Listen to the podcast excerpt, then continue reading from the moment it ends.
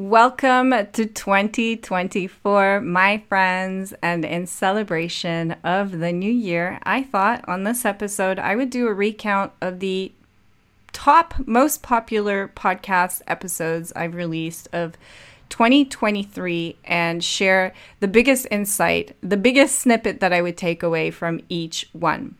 I've posted the episodes below in the show notes if you would like to go check those out as well. So, first one is episode 25 The Alchemy of Money, turning financial reds into greens. The biggest takeaway from this one is the only condition to receiving, creating, expanding, compounding money in your life is to be in affinity with money, meaning that you feel think about it and act about it in greens. When you're spending money, you're doing it from a space of emotional green. When you're receiving money, you're doing that from an emotional green. When you're thinking about your desires or thinking about your bank account or finances, there is a sensation of pleasure in your body. If you can achieve this alchemy, it is very, very easy to create, expand, and receive money in your life episode 30. I have lots of ideas, but get stuck in the execution. This was a one on one interview with uh, anonymous uh, individual who was struggling with very multi-passionate individual let's say like adhd tendencies and feeling deeply overwhelmed biggest takeaway that i would say from this aka i can so relate to this by the way is do not see that as a problem. When you are compelled by lots of things, follow those lots of things. That's what you're telling yourself. If those things feel like greens, go follow the breadcrumbs. They don't need to make sense. A lot of the times it has nothing to do with business, and yet it is all a web, it's all related. You are always guiding yourself and you're always serving yourself. There is nothing wrong with having lots and lots of ideas. Uh, oftentimes, you're in a period in your life where you're going to shuffle through and find the things that work for you. If you see that as a problem, then you will fall out of affinity with money and you'll prevent yourself from receiving it.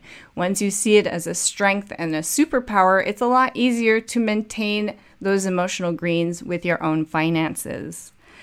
Episode 35 Overcoming Money Blocks biggest takeaway from this episode is that it is impossible to be in affinity with money. In other words, to think and feel green about money if you are perceptive that there is a problem with it, right? Think about it in any other relationship of your life. If you think that your romantic partner or your wife or husband is a problem or there's a problem with them, how healthy do you think that relationship is going to be? Do you think that relationship is going to expand to its full capacity? The answer is no, it's just common sense. And the same applies to your relationship with money. If you're perceptive of a problem, you're out of affinity with money, you're an emotional reds with it. So, the goal here is to enchant yourself using the most powerful tool that you have at your disposal, your imagination, to fool yourself that there is no problem. And yes, my friend, you are 1000% capable of doing that because you're constantly fooling yourself with your imagination every day, anyways. It requires intention, it requires the master to command the tool. This is not something that's going to happen spontaneously, but if you commit to it, you can do this very, very quickly. Episode 44 my two biggest money mindset shifts of 2022. Biggest takeaway from this one, the most delicious, delicious one. I'm going to share both of them because they're both amazing. I love both of these growths for myself, and I love them for anyone else who downloads them as their own paradigm. The first one is that my business is here to serve me. The value exchange created in my business begins with the value exchange with me, not with customers. My business is here to expand my greens first and foremost. And so my business serves me, and every day I wake up and I say, How can my business put me in flow, in play? How can it compel me? How can we have fun today?